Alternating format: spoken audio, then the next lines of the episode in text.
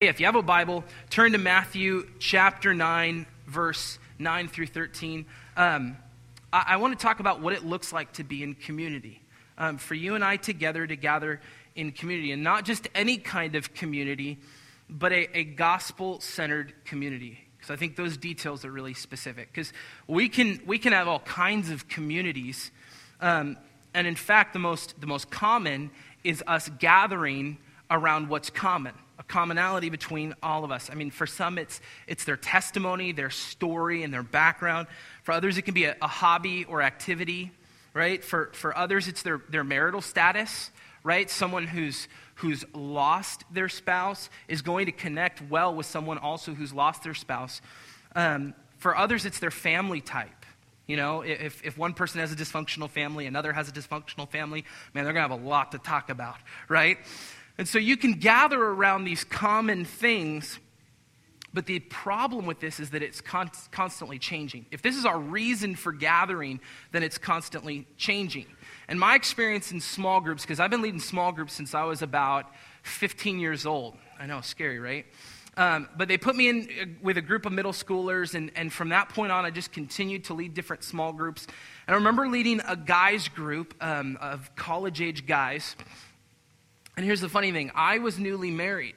And so I'm talking with all these guys, hoping that God's got a gal for them, and and hoping that, man, what's around the corner, and them having the rest of the evening. And I'm thinking, uh, my wife does not want you all in here past uh, eleven, you know, so that, that uh, I can return and, and spend time with her.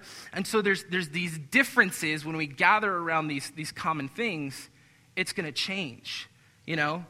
Or, or if people gather who, who don't have kids, then all of a sudden they have kids, right?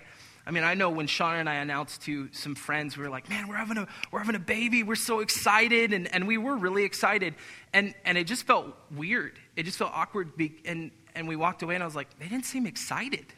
They didn't seem excited that, that we're excited. And and what I didn't realize is they're mourning the loss because, because now we're going to be in different circles.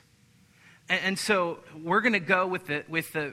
married couples that have little kids, and they're going to go back to meeting with other couples that are not having kids, and, and so we're going to be separated. And so we have community, but it's it's segregated community, and it's really difficult then for us to gather around something that's common because we don't have everything in common, right? And so here's the interesting thing. In today, in today's culture, we're more connected than we have ever been. We're, seriously, no matter if you are fifteen or fifty, you are more connected than you have ever been. And if you have a phone, it doesn't need to be a smartphone. I mean, it could be one of those ones that, you know, you flip over and it's like, shing, you know. It can be any kind of phone. You are available by multiple methods of communication. So we're more connected than we've ever been. We have friends on Facebook, if you do Twitter or LinkedIn, if you're in business, and there's all these areas that we're connected. But here's the interesting thing that both secular groups and Christian groups have done is that we are more isolated than we've ever been. We are more connected than we've ever been, and yet we're still more isolated than we've ever been in history. Ever been in history. And we feel more alone and more unknown than ever before. And so community around these, these common things doesn't always work because it's always changing. But when we're based on the gospel, when we're community that is gospel-centered, then there's a very specific detail that never changes. And before we, we look at the book of Acts, where the church begins to grow, or we read the, the book of Hebrews, where the writer is writing, telling the believers, don't give up meeting together. It's, in, it's important. I'm going to encourage you in it. We really see that Jesus modeled gospel-centered community to people. Jesus modeled gospel-centered community. So as we read chapter nine, we see Jesus modeling this. And here's a couple of things I want to I just want to bring to our attention before, because I think there's a lot to be said of what's happening before we get to a specific area in text and then what happens from there. So before, in Matthew chapter four, Jesus calls his first disciples. And his first disciples are a group of fishermen. And Jesus gives them a very good pitch. We would, you know, we call this probably, you know, like the, the coffee mug verse. You would see it, you know, I will make you a fisher of men. So Jesus tells Peter, listen, you come follow me and I'll teach you to fish for something greater. I'll teach you to fish for men. And Peter's intrigued and going, man, no one else is, is offering that up. I'm going to follow you. So he goes and he follows him. And so you have these fishermen, right? If you've ever met a fisherman, my brother's a fisherman, which means they swear a lot, right? And so this is the group of guys that, that Jesus invites in. And it gets kind of messy.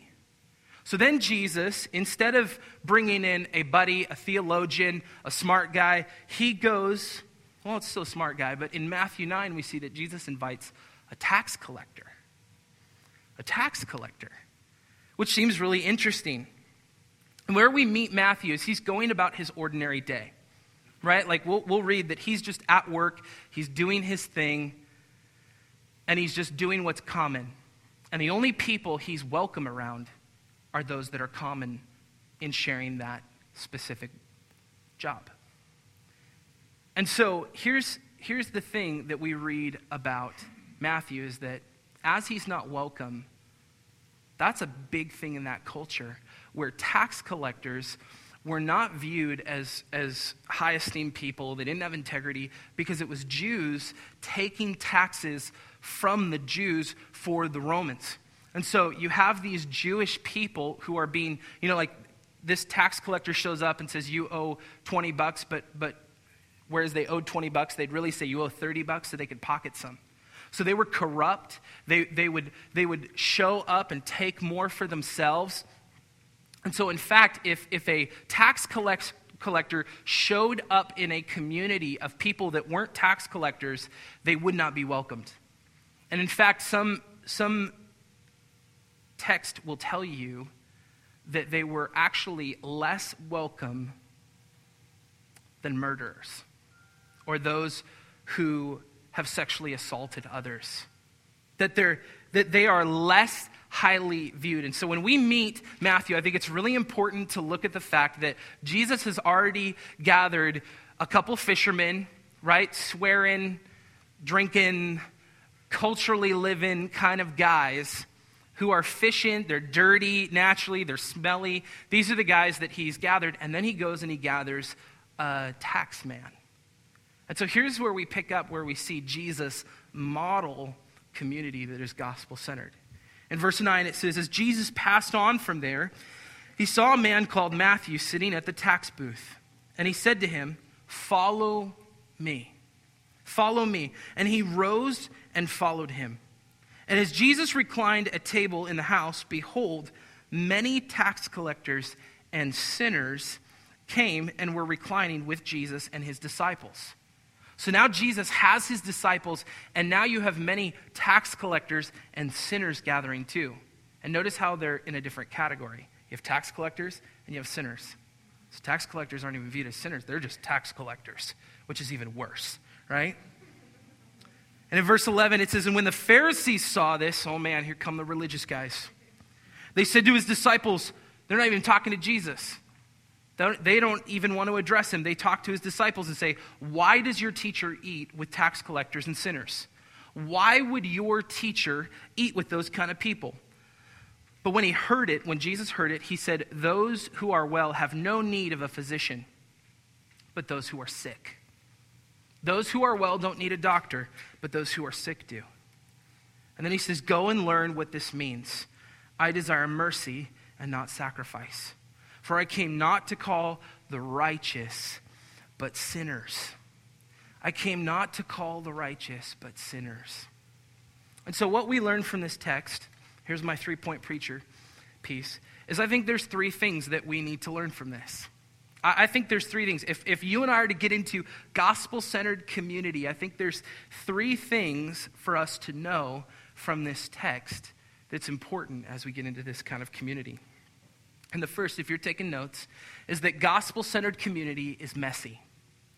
Gospel-centered community is messy. Jesus already has fishermen, and now he's gathered tax collectors and sinners. I mean, this sounds like a bar luncheon. I mean, this is a group of people that isn't usually highly esteemed among the religious. And so Jesus not only engages with these messy people, he's not just interacting with them, he puts himself in the middle of them. That's a big difference. He doesn't just engage with them in passing, but he literally puts himself in the midst of this community. He puts himself in the middle. And here's what's tough about that for you and I, is that messy people make messes. You and I, we're, we're messy people. And so we make messes and we have tension in our lives. I mean, we all have different issues, we have different dramas, we have different experiences, we have different things that frustrate us, we have different things that, that excite us. We're all different, but we're all messy. And so it's hard to get involved in this kind of community because we're messy. But here's where we gather around a common theme that is life-changing. Because when you and I, at the beginning of our life, we're born into a sin culture. I mean, we can read that in the very beginning of the Bible, that Adam and Eve sinned, and from that point on, things are broken. And as things are broken, there begins to become a tension. And for you, maybe you just kind of feel like you're managing it, and you're just kind of on your own, but you've got this tension. And you're going, man, I'm not really experiencing, you know, a lot of sin. I've got this. I'm, I'm putting in my church time. I think I'm good. I'm not, I'm, I'm broken, but I'm not too broken. And then we just experience something that breaks us. That absolutely breaks us. And, and standing alone, we're permanently broken. And here's the truth. All of us are broken. And so Paul, a guy in the, in the New Testament, tells the Roman people, he says, for all have sinned and fall short of the glory of God. All of us are broken like this. So when Jesus steps in with these tax collectors, with these sinners, he's saying, listen, all of you are broken. Remember, he says, it's the sick who need a Savior. So all of us are broken, but here's the piece about gospel-centered community. Is that then that person, because of Jesus and the blood of Jesus, says, I came so that you would be mended. And covered in the blood of Jesus, what was once broken becomes mended. And we see that in verse twenty-four in Romans three. It says, and they are justified by his grace as a gift. Like it wasn't you and I that, that, that put ourselves back together. We try, but we can't on our own. And so we become mended by the free gift that Jesus offers through the redemption that is in Christ Jesus. But it's messy because now it's weak, right? Because we're broken. And so on our own, we, we continue to just have more and more tension that, that we're maybe going, okay, Jesus covered me. That's awesome. But I'm still weak. There's still things about me that are not strong. And so when Jesus put himself in the middle of the mess with these people, it was to mend their brokenness. So he steps in and he mends their brokenness. And this is what it looks like to be in gospel-centered community. It's all about being mended by the blood of Jesus. And we get to be real about our brokenness. It doesn't mean that we walk in and everything's fine and everything's perfect, because for some of you, your lives for you feel like hell on earth. There are areas in your life where you experience depression, where you experience anger, loneliness. You desire to no longer be alone. You desire to be known. And you struggle because you're still alone. And you experience these, these tensions and hoping and praying to God you don't break. That, that being covered in this blood of Jesus, it's somewhat life-changing, but it's not complete. It's not complete. And here's why I think this is really important, is because in the first part of our C T K mission statement, because anything that, here's the thing, anything that we say at Christ the King is a byproduct of the Word. Okay, if our mission, our vision, our values, it all comes back to the Word. But here's how this is worded by our pastor. In the first part, and it's on your program, it says to create an authentic Christian community. To create an authentic Christian community. And so the definition of someone who is desiring to be authentic is to is someone who is made or or or something that is done in a way that faithfully resembles the original. That faithfully resembles the original. And so for you and I to be authentic, it means that we're broken people desiring to faithfully resemble Christ. And so this kind of community, what it looks like for us, and you may not have experienced it. I'm not saying this is something we even have right now maybe, but I, I believe that this kind of community for you and I would look like a safe and honest place where people can be real about where they're at. A safe and, and an honest place where they can be honest about where they're at. But here's what's really important. Here's where I think we get hung up. Is because often in our own humanness, we believe God wants to bring us in, but we forget the part that God also desires for us to grow, that he desires for us to go back out and model what it looks like to be like Jesus. And so these environments, this kind of community, isn't about staying put. This environment and this community is about growing and modeling what it means to be mended by the blood of Jesus. But it's messy. And the second thing is, gospel-centered community is missional. Gospel-centered community is missional because they're not staying there, right? And Jesus said, I haven't come for those who are well, I've come for those that are sick. And I just want to share with you, I, I really love our small group. Shauna and I lead a small group in our home on Thursday nights. Um, Right from the get-go, it started with twelve people because um, we, we had it around married couples. And um, there was a couple um, that we were talking about how important a date night is. Um, and there was a couple in our group um, that that was like, man, date night, we agree, it's a big deal, but we can't make the time. And I just leaned over to Shauna, trying not to throw her under the bus, like, we should take care of their kids. We should do that. And she's like... She's like, yeah, let's go for it. So I'm like, we're going to take care of your kids. You know, like more I felt kind of awkward and because I'm messy. And um, and so we, we got to babysit their kids. And uh, they got to go on a date night. I don't know if it helped, hopefully.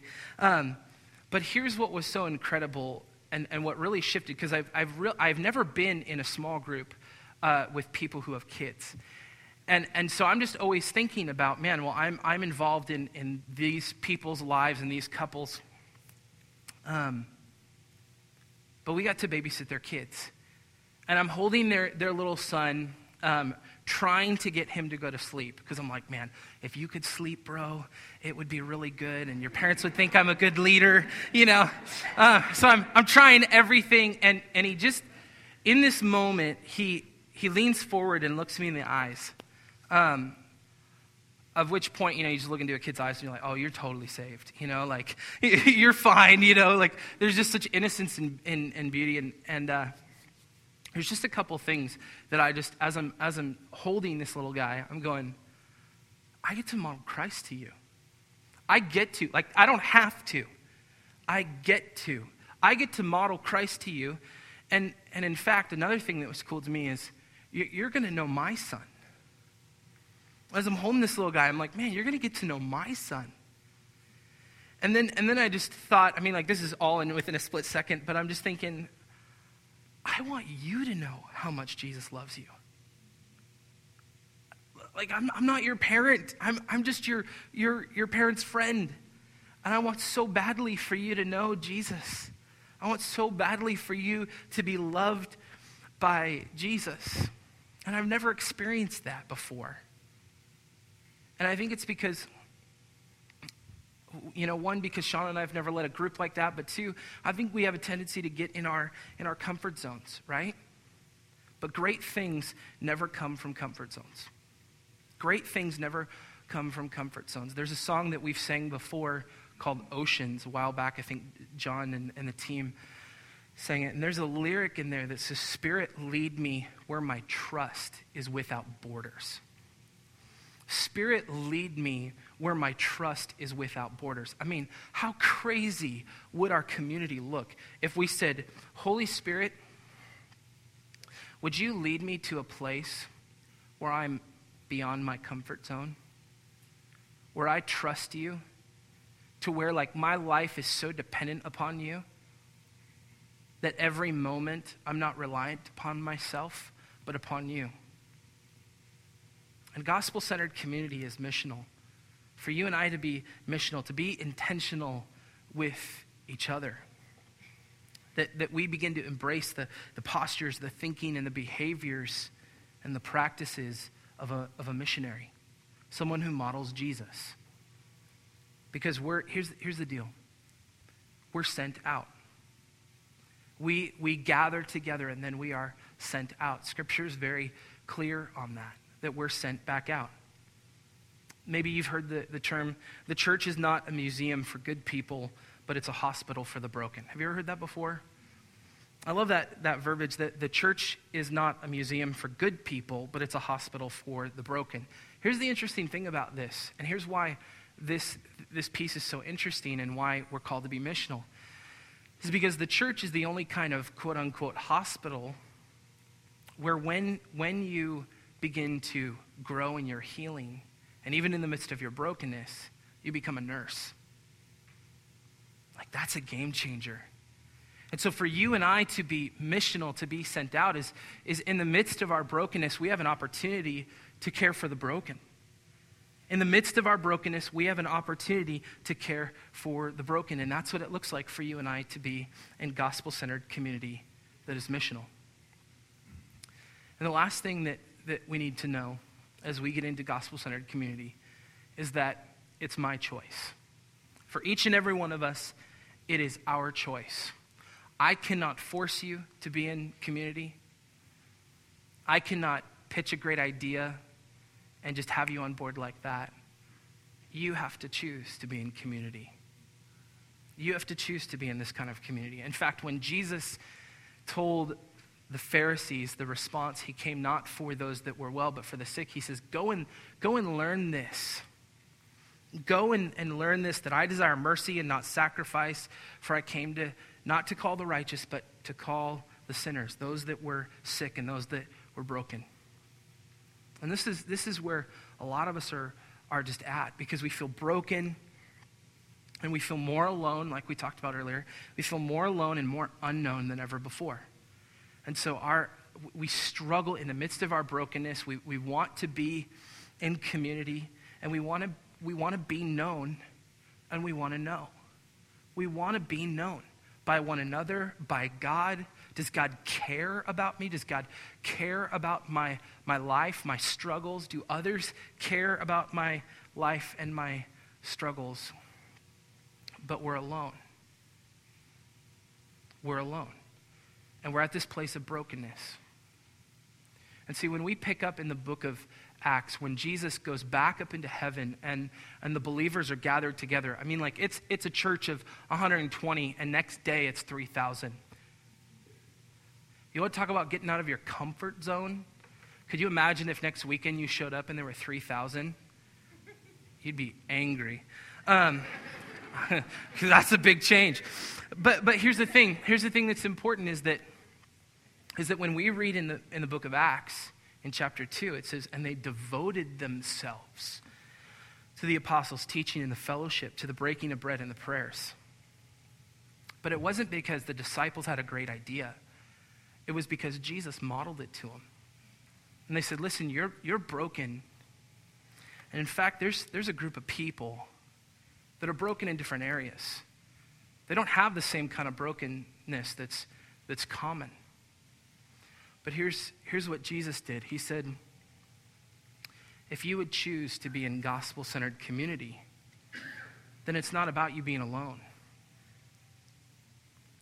But it means that as you and I